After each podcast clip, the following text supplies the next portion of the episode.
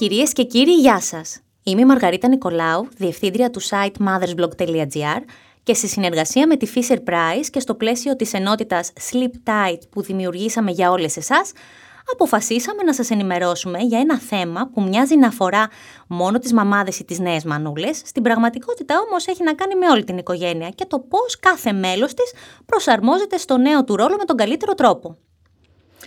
Όσες είμαστε ήδη μανούλες, γνωρίζουμε πολύ καλά πως ο ερχομός του μωρού σχεδόν ταυτίζεται με την απώλεια ύπνου. Κερδίζεις το μωρό σου, χάνεις τον ύπνο σου. Κάπως έτσι πάει η εξίσωση. Χωρίς βέβαια ούτε κατά διάνοια να τίθεται ζήτημα ζυγαριάς. Σύμφωνα με έρευνα που διεξήγαγε η Mark Collins για λογαριασμό της Fisher Price με αφορμή την Παγκόσμια ημέρα της μητέρας, οι Ελληνίδες μαμάδες έχουν μόνο 51 λεπτά την ημέρα για τον εαυτό τους, ενώ το 82% ισχυρίζεται ότι η ανατροφή των παιδιών κατά τη διάρκεια της πανδημίας τις κάνει να αισθάνονται πιο εξαντλημένες. Εξαιρετικά ενδιαφέρονται ευρήματα για ένα μείζον θέμα που μας απασχολεί όλες. Η νέα μαμά λοιπόν χάνει αρκετές ώρες από τον ύπνο της, ειδικά τις πρώτες ημέρες, που και τίποτε άλλο να μην κάνει, πρέπει να ταΐζει το μωράκι της αρκετά συχνά, ακόμη και τη νύχτα. Καθώς οι μέρες περνούν, οι υποχρεώσεις πυκνώνουν και έτσι η μαμά περιορίζει τον ύπνο της για να τα προλάβει όλα. Ο ύπνος γίνεται πολυτέλεια και όλες οι αρνητικές συνέπειες από το γεγονός αυτό κάνουν την εμφάνισή τους. Εκνευρισμός, άσχημη διάθεση και προπάντων μόνιμη κούραση. Την καταλαμβάνουν μια νέα μαμά και είναι σαφές πως τα πράγματα δεν είναι και τόσο καλά. Πώς μια μητέρα λοιπόν και μια οικογένεια, για να είμαστε πιο ακριβείς, θα καταφέρει να διατηρήσει τις ισορροπίες, ειδικά ως προς τον ύπνο της; Σε αυτό το ερώτημα και σε πολλά ακόμη θα απαντήσουμε σήμερα σε αυτή εδώ τη συνάντηση, στην οποία καλωσορίζω αμέσως τον κύριο Χαράλαμπο Μερμίγκη, ειδικό ιατρό ύπνου, διευθυντή του τμήματος διαταραχών ύπνου του Ερίκος Ντινάν Hospital Center. Μαζί θα πούμε πολλά ενδιαφέροντα πράγματα. Καλώς ήρθατε κύριε Μερμίγκη. Καλώς σας βρήκα Είμαι εξαιρετικά χαρούμενος που είμαι μαζί σας γιατί θα αναλύσουμε ένα θέμα που έχει όχι μόνο τεράστιο επιστημονικό ενδιαφέρον αλλά έχει και εξαιρετικά ευαίσθητο χαρακτήρα, ιδίως για την ελληνική κοινωνία. Θα συμφωνήσω μαζί σας και θα ξεκινήσω θέτοντας το πρώτο ερώτημα κύριε Μερμήγκη ώστε να μπει η βάση της συζήτησής μας. Ποιος πιστεύετε ότι είναι ο ρόλος του ύπνου στη συνολική καλή υγεία μιας νέας μητέρας; Κοιτάξτε, ο ύπνος είναι ένα αγαθό απέναντι στο οποίο όλοι οι άνθρωποι πρέπει να είναι ίσοι. Και θα έλεγα ότι η νέα μητέρα έχει έναν λόγο παραπάνω να έχει δικαίωμα σε αυτό το αγαθό, διότι έχει φέρει στη ζωή ένα νέο πλάσμα και τα πράγματα τα οποία πρέπει να φέρει εις πέρας είναι πολύ περισσότερα. Ε, ο ύπνος δεν είναι μια παθητική διαδικασία. Αυτό ήταν κάτι που το πιστεύαμε πολλά πολλά χρόνια πριν. Δεν είναι κάτι που απασχολεί μόνο τους φιλοσόφους και τους ποιητές είναι ένα ενεργητικό φαινόμενο το οποίο είναι απαραίτητο για τη ζωή μας. Είναι ουσιαστικά ο ακρογωνιαίος λίθος, προκειμένου να έχουμε σωματική και ψυχική ευεξία. Δηλαδή δεν εννοείται να έχει ένας άνθρωπος έναν κακό ύπνο, ποσοτικά μη επαρκή, ποιοτικά κακό και να πιστεύει ότι μέσα στη μέρα θα έχει σωματική και ψυχική ευεξία. Τώρα για τη νέα μητέρα, η οποία έχει να αναλάβει πολλά πράγματα, είτε πρόκειται για το πρώτο της παιδί είτε για το δεύτερο παιδί, ο ύπνος είναι τόσο πολύ σημαντικός όσο και η ίδια η τροφή. Διότι πολύ απλά κατά τη διάρκεια του ύπνου θα πρέπει να ανακτήσει όλη αυτή τη δύναμη που χρειάζεται ώστε μέσα στη μέρα να μπορέσει και σωματικά να προσφέρει αλλά και ψυχικά να δώσει πάρα πολλά σε αυτό το νέο πλάσμα που ήρθε κοντά της. Επίσης η άμυνα του οργανισμού απέναντι σε οτιδήποτε εξαρτάται από τον καλό ύπνο. Η μητέρα πρέπει να μείνει υγιής και σωματικά και ψυχικά έχοντας τη δυνατότητα να κοιμηθεί.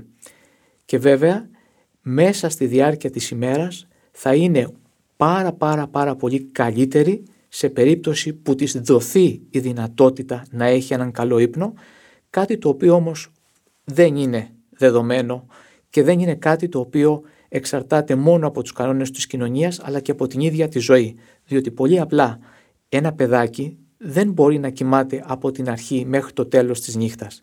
Γεννιέται ανώριμο, άρα ξυπνάει πολλές φορές μέσα στη διάρκεια της νύχτας, γεγονός το οποίο αναγκάζει και τη μητέρα να σηκώνεται πολλές φορές, κυρίως όταν υπάρχει και η γαλουχία.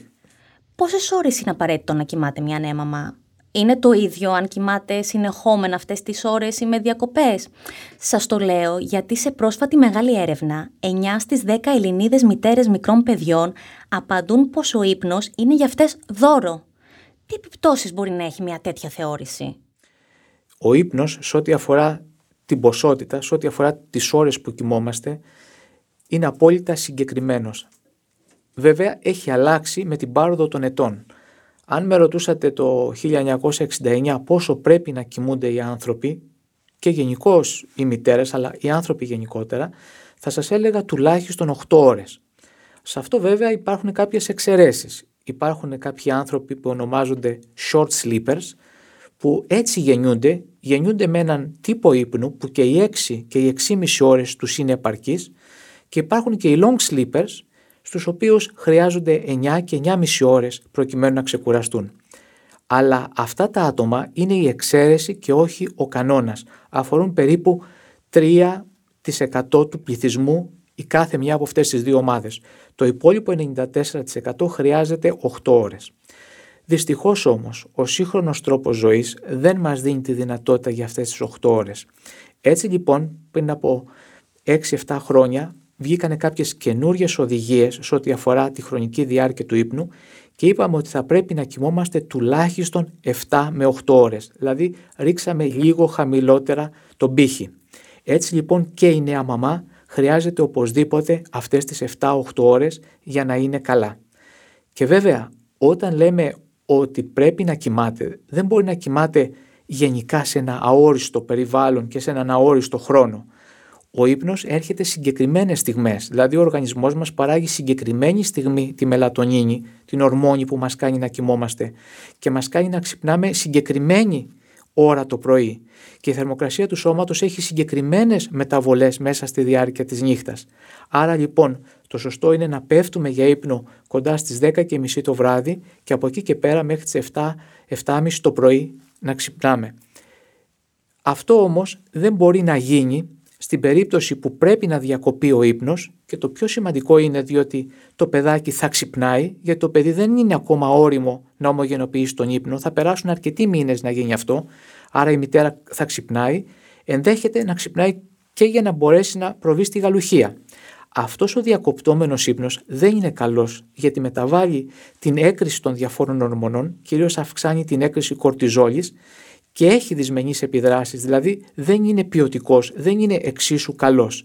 Είναι όμως ένα πράγμα στη φύση το οποίο είναι απαραίτητο μέχρι να μπορέσει το παιδί να οριοθετήσει από τη φύση το χρονικό διάστημα που θα κοιμάται. Δηλαδή να κοιμάται συνεχόμενα το βράδυ και να πάψει να κοιμάται το μεσημέρι. Τώρα, δεν μπορεί 9 στις 10 Ελληνίδες να θεωρούν ότι το να κοιμούνται 7-8 ώρες το βράδυ είναι δώρο είναι απέτηση, είναι αγαθό από τη φύση και πρέπει να φροντίσουμε ώστε να το έχουν. Πρέπει βέβαια να είναι αποφασισμένες ότι στο πρώτο διάστημα και όσο το παιδί ακόμα δεν μπορεί να κοιμάται συνεχόμενα τη νύχτα θα ξυπνούν και αυτές, όχι όμως μόνο αυτές, θα ξυπνά και ο σύντροφος και ο πατέρας του παιδιού προκειμένου να βοηθήσει. Αυτό βοηθάει πάρα πολύ στην ψυχολογία υπό την έννοια ότι είναι δύο άτομα τα οποία παλεύουν για έναν ιερό, για έναν υγιή σκοπό και έτσι θα μπορεί να κερδίζει κάποια βράδια περισσότερο ύπνο με λιγότερες διακοπές ώστε να μπορεί να είναι καλύτερα μέσα στη διάρκεια της ημέρας. Εάν αυτό δεν μπορέσει να το κάνει, μπορεί να μην μπορεί να συμβιβαστεί με αυτό το πράγμα και ένα τόσο όμορφο πράγμα όπως είναι η γέννηση ενός παιδιού μπορεί να της φέρει καταστάσεις όπως είναι η μελαγχολία, η θλίψη, η κακή διάθεση που να μην είναι για μικρό χρονικό διάστημα όπως συμβαίνει συνήθως αλλά για μεγαλύτερο. Και αυτό μπορεί να την κάνει να μην είναι αυτή η οποία θέλει απέναντι στο παιδί της μέσα στη διάρκεια της ημέρας. Ή ακόμα να μην σηκώνεται με τον ίδιο τρόπο και την ίδια ευχαρίστηση μέσα στη νύχτα διότι ας μην γελιόμαστε τα μικρά μας παιδιά γιατί όλοι υπήρξαμε γονείς καταλαβαίνουν πολύ καλά τη διάθεση της μητέρας που σηκώνεται μέσα στη διάρκεια της νύχτας. Δεν μπορούμε να τα κοροϊδέψουμε. Η σχέση που υπάρχει, το συνέστημα ανάμεσα στη μητέρα και στο παιδί είναι πάρα πολύ δυνατό. Και ο ένας καταλαβαίνει και ο άλλος. Και ο ένας δίνει αγάπη και ο άλλος δίνει αγάπη. Και ο ένας παίρνει αγάπη και ο άλλος παίρνει αγάπη. Σαν μαμά θα συμφωνήσω απόλυτα μαζί σας σε όλα αυτά που λέτε. Θα σας πάω λοιπόν στο σήμερα, γιατί μιλήσαμε και για τα προηγούμενα χρόνια και για το τι έπρεπε να γίνεται. Οι μαμάδες λοιπόν σήμερα, μετά από ένα χρόνο πανδημίας και με συνεχόμενα lockdown, κατά τα οποία έμειναν μέσα στο σπίτι μαζί με τα παιδιά τους, πώς πιστεύετε εσείς ότι ανταπεξέρχονται, Ποια είναι η πραγματικότητα σχετικά με την ξεκούρασή της; Και σας ρωτώ, διότι όπως αποδεικνύει η έρευνα της Fisher Price, το 34% των Ελληνίδων μαμάδων δηλώνει ότι κοιμάται λιγότερο κάθε βράδυ ως αποτέλεσμα της πρόσθετης πίεσης που έχει επιφέρει η παγκόσμια πανδημία. Με το μέσο όρο απώλειας ύπνου να κυμαίνεται στις 2 ώρες και 46 λεπτά αναδιανυκτέρευση. Έχετε δίκιο. Η πανδημία είναι κάτι το οποίο άλλαξε τα πάντα και μάλιστα άνοιξε ένα καινούριο και μεγάλο κεφάλαιο στην ιατρική του ύπνου που δεν υπήρχε πριν. Δηλαδή βαθίζουμε πολλές φορές σε άγνωστα, σε αχαρτογράφητα νερά και πάμε σιγά σιγά για να μην βγάζουμε συμπεράσματα τα οποία μπορούμε να ανατρέψουμε πολύ εύκολα στο μέλλον. Στην αρχή της πανδημίας πρέπει να ξέρετε και οι μαμάδες αλλά και οι άνθρωποι γενικότερα επειδή τους δόθηκε τον πρώτο μήνα, τις πρώτες 40 μέρες η δυνατότητα να κοιμηθούν που δεν είχαν γιατί όλοι έπασχαν από το σύνδρομο του ανεπαρκούς ύπνου, κοιμόντουσαν 4 και 5 ώρες γιατί δεν έφτανε η ώρα, γιατί είχαν τις δουλειές τους, κατάφεραν στην αρχή να κοιμηθούν λίγο παραπάνω. Και αυτό ισχύει για όλους, ακόμα και για τις μαμάδες. Πολύ σύντομα όμως αυτό πέρασε. Και πέρασε διότι η αβεβαιότητα που υπήρχε οδήγησε στο άγχος, έτσι, οδήγησε στη θλίψη, με αποτέλεσμα ο ύπνος να αρχίσει να γίνεται διακεκομένος, να εμφανίζεται όλο και περισσότερο η αϊπνία στην έλευση αλλά και στην διατήρηση του ύπνου, να αλλάζει ακόμα και ο τρόπος με τον οποίο κατανέμονται τα όνειρα μέσα στη νύχτα και το περιεχόμενο των ονείρων, το οποίο είναι μια βαλβίδα εκφόρτισης του συναισθήματος της μέρας. Αυτό κάνουν τα όνειρα και αυτό που εκφορτιζόταν ήταν ακριβώς το άγχος για το παιδί μας, για μας, για την οικογένειά μας. Ο κίνδυνος της μόλυνσης, ο κίνδυνος της νόσησης, ο κίνδυνος να συμβεί κάτι κακό. Έτσι λοιπόν αυτό το πράγμα χάλασε πάρα πολύ τον ύπνο της μητέρας. Τον μείωσε. Από την άλλη τα παιδιά άρχισαν και αυτά να επηρεάζονται. Άρχισαν δηλαδή μέσα στη νύχτα και δεν μιλάμε για τα πολύ μικρά παιδιά, τα μωρά τα οποία ούτως ή άλλως έχουν ένα συγκεκριμένο ωράριο, ξυπνούν κατά συγκεκριμένα διαστήματα, πρέπει να οριμάσουν. Μιλάμε για λίγο μεγαλύτερα παιδιά. Είναι τα παιδιά τα οποία είναι του νηπιαγωγείου, είναι τα παιδιά τα οποία είναι του δημοτικού σχολείου, τα οποία καλός ή κακός, ας μην κοροϊδευόμαστε, βρίσκουν τρόπο να έρχονται σε επαφή με αυτές τις συσκευές των μέσων κοινωνικής δικτύωσης. Είτε λέγονται σύγχρονα κινητά, είτε λέγονται iPad, είτε λέγονται ηλεκτρονικοί υπολογιστές. Αυτές λοιπόν οι συσκευές εκπέμπουν φως, εκπέμπουν το λεγόμενο blue light και αυτό ακριβώς εμποδίζει την έκκληση της μελατονίνης, άρα τα παιδιά άρχισαν να κοιμούνται πιο αργά, όχι στις 10, όχι στις 10 και μισή και στις 11, άρχισαν να κοιμούνται στις 1, στις 2, στις 3 το βράδυ, ασχολούμενα όλο το προηγούμενο διάστημα με αυτές τις συσκευές. Το αποτέλεσμα είναι ότι τα παιδιά που χρειάζονται τις 10 ώρες ύπνου άρχισαν να ξυπνούν πιο αργά το πρωί και τώρα μπορούσαν να το κάνουν γιατί απλά δεν θα πήγαιναν στο σχολείο. Χάλασαν όμως το πρόγραμμα. Χάλασαν το πρόγραμμα σε ό,τι αφορά το πρωινό τους, χάλασαν το πρόγραμμα της μητέρας τους που είχε σε ό,τι αφορά τον τρόπο με τον οποίο θα τους πρόσφερε τη βοήθειά τους, χάλασαν τον τρόπο της εκπαίδευσης, δηλαδή το αν θα προετοιμάζονταν για το σχολείο, το αν θα κάναν το μεσημέρι τα μαθήματα. Γενικώ δημιούργησαν ένα φαύλο κύκλο. Μάλιστα πολλά από τα παιδιά, ιδίως τα μικρά, άρχισαν να έχουν περίεργα όνειρα, άρχισε να διαταράσσεται ο ύπνος τους από εφιάλτες, πολύ απλά διότι και αυτά δεν είναι αμέτωχα μέσα στο σπίτι, βλέπουν αυτή την τρικυμία. Οπότε άρχισε να αποφορτίζεται και αυτόν το συνέστημα μέσα στον ύπνο με δύσκολα όνειρα, με εφιάλτες, άρχισαν να αναζητούν όλο και περισσότερο να πηγαίνουν στο υπνοδωμάτιο των γονέων τους, οι οποίοι και αυτοί δεν μπορούσαν να αντισταθούν και να τους πούν όχι, διότι το φαινόμενο ήταν και για αυτούς άγνωστο.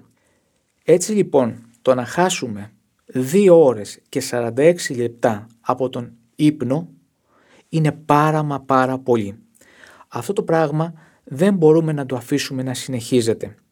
Και γι' αυτό το λόγο έχουν ήδη αρχίσει και οργανώνονται ομάδες από ειδικούς ιατρούς ύπνου που δίνουν συμβουλές στις γυναίκες, στις νέες μητέρες για το τι πρέπει να κάνουν προκειμένου να μπορέσουν να ανταποκριθούν σε αυτή τη διαδικασία.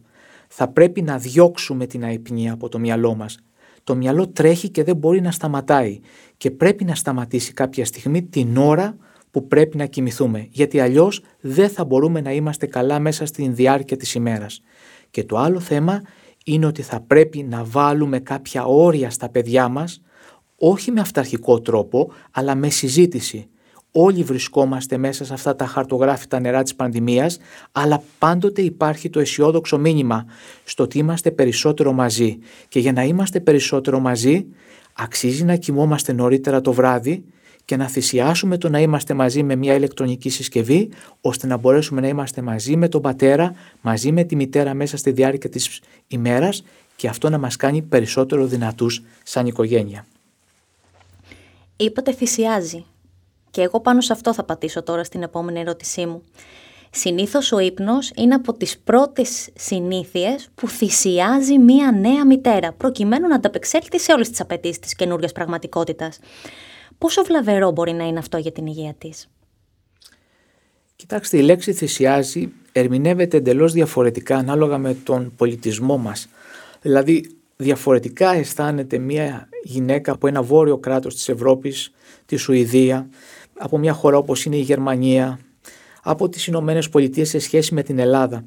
Η Ελληνίδα συνήθως δεν χρησιμοποιεί τη λέξη θυσία. Το θεωρεί χαρά, το θεωρεί μια ευχάριστη υποχρέωση. Οπότε είναι διαφορετικός ο τρόπος με τον οποίο βλέπει αυτό το πράγμα. Θα σας πω για παράδειγμα ότι μια γυναίκα όταν κοιμάται έχουν γίνει πειράματα με το να προσπαθήσουμε να την ξυπνήσουμε. Έτσι λοιπόν μια μητέρα, μια νέα μητέρα, ιδίως μετά το, την, πρώτο, την πρώτη γέννα, μπορούμε να παράγουμε κάποιους ήχους με συγκεκριμένα δεσιμπέλ. 40, 45 δεσιμπέλ, τέτοια που να μπορούν να ξυπνήσουν έναν άνθρωπο. Ενώ λοιπόν οποιαδήποτε πηγή ήχου σε μια κουρασμένη μητέρα δεν την ξυπνάει με τη συγκεκριμένη ένταση ήχου, εάν ακούσει το κλάμα του παιδιού της με τα ίδια δεσιμπέλ ή και λιγότερα, αμέσως ξυπνάει. Και ξυπνάει χωρίς δυσφορία, χωρίς να κλαίγεται, χωρίς να θεωρεί ότι αυτό είναι θυσία. Η ίδια η φύση την ξυπνάει γιατί και αυτή είναι προετοιμασμένη για το δύσκολο πρώτο διάστημα με τις πολλές αφυπνήσεις του παιδιού. Σε αυτές λοιπόν τις περιπτώσεις η μητέρα εάν έχει την ανάλογη βοήθεια από τον πατέρα ώστε και αυτός να αναλαμβάνει κάποιες υποχρεώσεις το πρόβλημα δεν είναι τόσο μεγάλο. Ο ύπνος μπορεί και για τους δύο να είναι ικανοποιητικός. Όχι άριστος, ικανοποιητικός. Και βέβαια η φύση έχει προβλέψει αυτό το χρονικό διάστημα, το χρονικό διάστημα δηλαδή στο οποίο ο νέος άνθρωπος θα μεγαλώσει. Άρα λοιπόν οι βλαβερές επιδράσεις δεν σημαίνει ότι είναι εξίσου σημαντικές όπως σε άλλες περιπτώσεις είτε στη μητέρα είτε και στον πατέρα γιατί εγώ πάντοτε θεωρώ ότι υπάρχουν δύο γονείς που ασχολούνται με το παιδί και όχι ένας. Δεν μπορεί η μητέρα ποτέ να είναι μόνη της. Εκεί που γίνεται βλαβερό είναι όταν το παιδί μεγαλώσει λίγο. Όταν το παιδί πια είναι στο νήπιο, όταν το παιδί είναι στο δημοτικό σχολείο. Εκεί λοιπόν θα πρέπει να του βάλουμε όρια. Δηλαδή το παιδί το οποίο δεν έχει όρια και θα βρίσκεται αγκαλιά με το κινητό του, αγκαλιά με το τάμπλετ μέχρι αργά το βράδυ, αυτό το παιδί θα χαλάσει και τον δικό του ύπνο αλλά και της μητέρας του διότι χαλάει όλο το οικογενειακό πρόγραμμα. Το παιδί το οποίο θα έρχεται συνεχώς στο κρεβάτι των γονέων στις 2, στις 3, στις 4 μετά από όλα αυτά τα οποία βλέπει και με πολλές ανησυχίες και με πολλούς προβληματισμούς αρχίζει πια να δημιουργεί τέτοιες συμπεριφορές που χαλούν και το δικό του ύπνο αλλά και τον ύπνο των γονέων. Εκεί λοιπόν η μητέρα και ο πατέρας θα πρέπει να βάλουν κάποια όρια, θα πρέπει να σεβαστούν και οι ίδιοι πια τον εαυτό τους και το δικό τους ύπνο, το παιδί θα κοιμάται στο δωμάτιό του τις ώρες που πρέπει και αυτοί θα μπορούν πια να κοιμούνται καλύτερα υπό την έννοια ότι δεν υπάρχει λόγος διακοπής του ύπνου του παιδιού μέσα στη διάρκεια της νύχτας. Το παιδί μπορεί να κοιμάται συνεχόμενα. Εάν δεν κοιμάται συνεχόμενα δεν φταίει πια η φύση, δεν φταίει πια η ανοριμότητα του εγκεφάλου, όλα είναι έτοιμα. Φταίει η συμπεριφορά των γονέων που δίνει στο παιδί την δυνατότητα ουσιαστικά να τους χειραγωγήσει και να επιβάλλει έναν δικό του ρυθμό, ο οποίος εάν δεν τον κόψουμε γρήγορα, μόνο κακό μπορεί να επιφέρει. Θα συμφωνήσω και εγώ μαζί σας. Τώρα στην επόμενη ερώτηση είναι κάτι που αφορά και εμένα την ίδια. Πιστεύετε κύριε Μερμίγκη υπάρχουν περιπτώσεις που ο ύπνος της μητέρας δεν επανέρχεται στα προπαιδιών επίπεδα για αρκετά χρόνια; Πώς επηρεάζεται ο οργανισμός της και τι πρέπει να προσέξει; Πράγματι είναι μια πολύ σημαντική ερώτηση αυτή και πολλές φορές την ακούω από νεαρές μητέρες. Εδώ υπάρχουν κάποια πράγματα που πρέπει να σταθούμε γιατί δεν είναι αυτό ο κανόνας, είναι η εξαίρεση. Πρώτα απ' όλα εξαρτάται σε σημαντικό βαθμό από την ηλικία της μητέρας.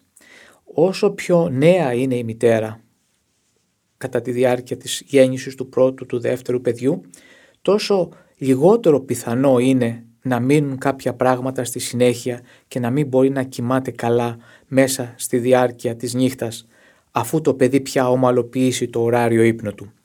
Ο μόνος λόγος για μια νέα μητέρα να το κάνει αυτό είναι να πέσει σε αυτό το φαύλο κύκλο που μας βάζουν πολλές φορές τα παιδιά μας ότι μας αναγκάζουν να κάνουν τα δικά του πράγματα μέσα στη διάρκεια της νύχτας. Δηλαδή να μην ε, υπάρχουν όρια, να μην έχουν τεθεί συγκεκριμένες προϋποθέσεις για το ωράριο ύπνου και το παιδί ουσιαστικά να κάνει αυτό που θέλει μη σεβόμενους κάποιους κανόνες που ίσως να είναι αυστηροί αλλά είναι αναγκαίοι.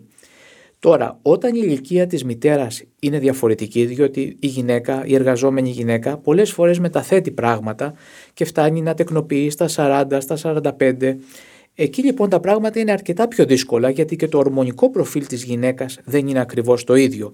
Εκεί λοιπόν ενδέχεται πράγματι μετά τη γέννηση του παιδιού και μετά όλες αυτές τις διαταραχές ποσοτικές και ποιοτικές που θα έχει στον ύπνο της, αυτά τα πράγματα να μην αποδράμουν σε ένα μήνα, σε δύο μήνες και να γίνουν μια συνήθεια η οποία πολλές φορές την ταλαιπωρεί και πολλές φορές την οδηγεί και για εξέταση στον ειδικό ιατρό ύπνου. Το άλλο πράγμα που πρέπει να ξέρουμε είναι ότι ο ύπνος για όλους μας είναι μοναδικός. Όλοι έχουμε ένα συγκεκριμένο προφίλ, ένα φαινότυπο αν θέλετε, γιατί είναι καλύτερα να χρησιμοποιούμε την ελληνική γλώσσα.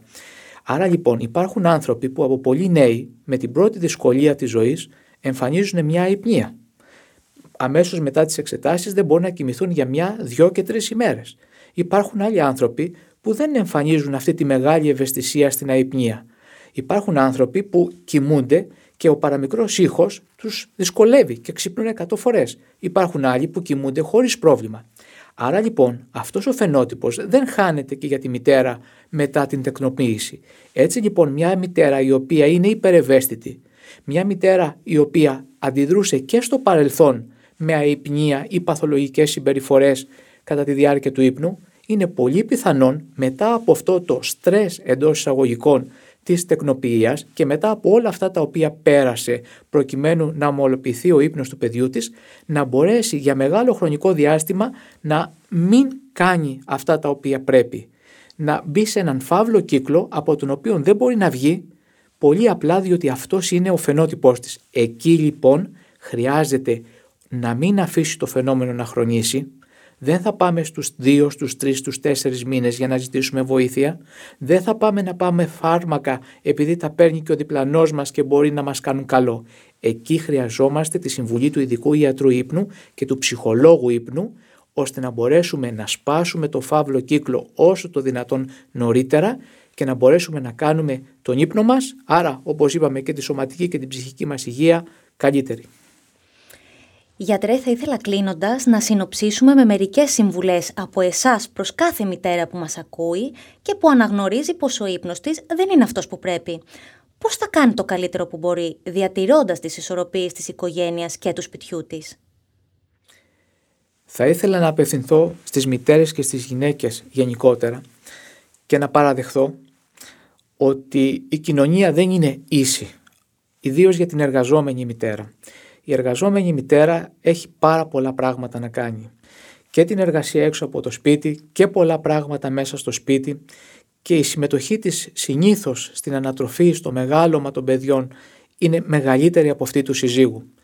Και αυτό θα πρέπει να είναι κάτι το οποίο να αλλάξει, να αλλάξει όπως συμβαίνει και σε άλλες κοινωνίες. Μπορεί για παράδειγμα οι κοινωνίες της Βόρειας Ευρώπης να μην δείχνουν αυτή την ευαισθησία που δείχνουμε εμείς στα παιδιά μας, να είναι ίσως λίγο πιο σκληροί, αλλά ειδικά στο κομμάτι αυτό θα πρέπει και εμείς να καταλάβουμε, θα πρέπει και η μητέρα να καταλάβει ότι από ένα σημείο και πέρα πρέπει να βάλει τους όρους της. Είναι και αυτή ένας άνθρωπος και θα πρέπει να εξηγήσει στα παιδιά ότι και αυτή χρειάζεται το αγαθό του ύπνου.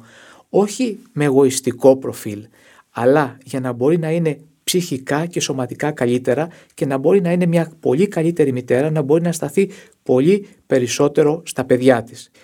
Επίσης θα ήθελα να επισημάνω ότι όσο περνάνε τα χρόνια και όσο η γυναίκα πλησιάζει στην περίοδο της εμινόπαυσης, επειδή είναι σαφές ότι ο κίνδυνος για τα διάφορα νοσήματα του ύπνου και κυρίως για την αϊπνία είναι σχεδόν διπλάσιο από τους άντρες και η αϊπνία ξέρετε πάει χεράκι χεράκι με την κακή διάθεση, με την κατάθλιψη, με τη μελαγχολία, με το άγχος θα πρέπει να βάλει τους κανόνες της ώστε να μπορέσει να έχει το χρόνο της για να κοιμηθεί.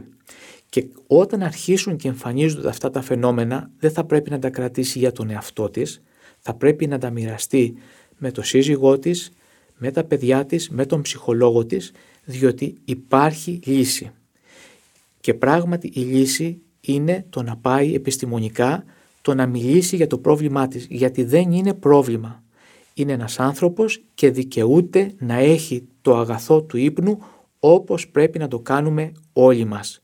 Και αν χρειαστεί βοήθεια, γι' αυτό είμαστε εδώ για να βοηθήσουμε όλους. Φτάνει να πιστέψουν ότι ο ύπνος είναι ο ακρογωνιαίος λίθος για την ψυχική και σωματική μας ευεξία, ότι δεν είναι ένα παθητικό φαινόμενο και ότι δεν πειράζει βρε αδερφέ το να μην κοιμόμαστε αρκετά. Φτάνει να τρέχουμε, να ακολουθούμε τους ρυθμούς της κοινωνίας προκειμένου να έχουμε υλικά αγαθά.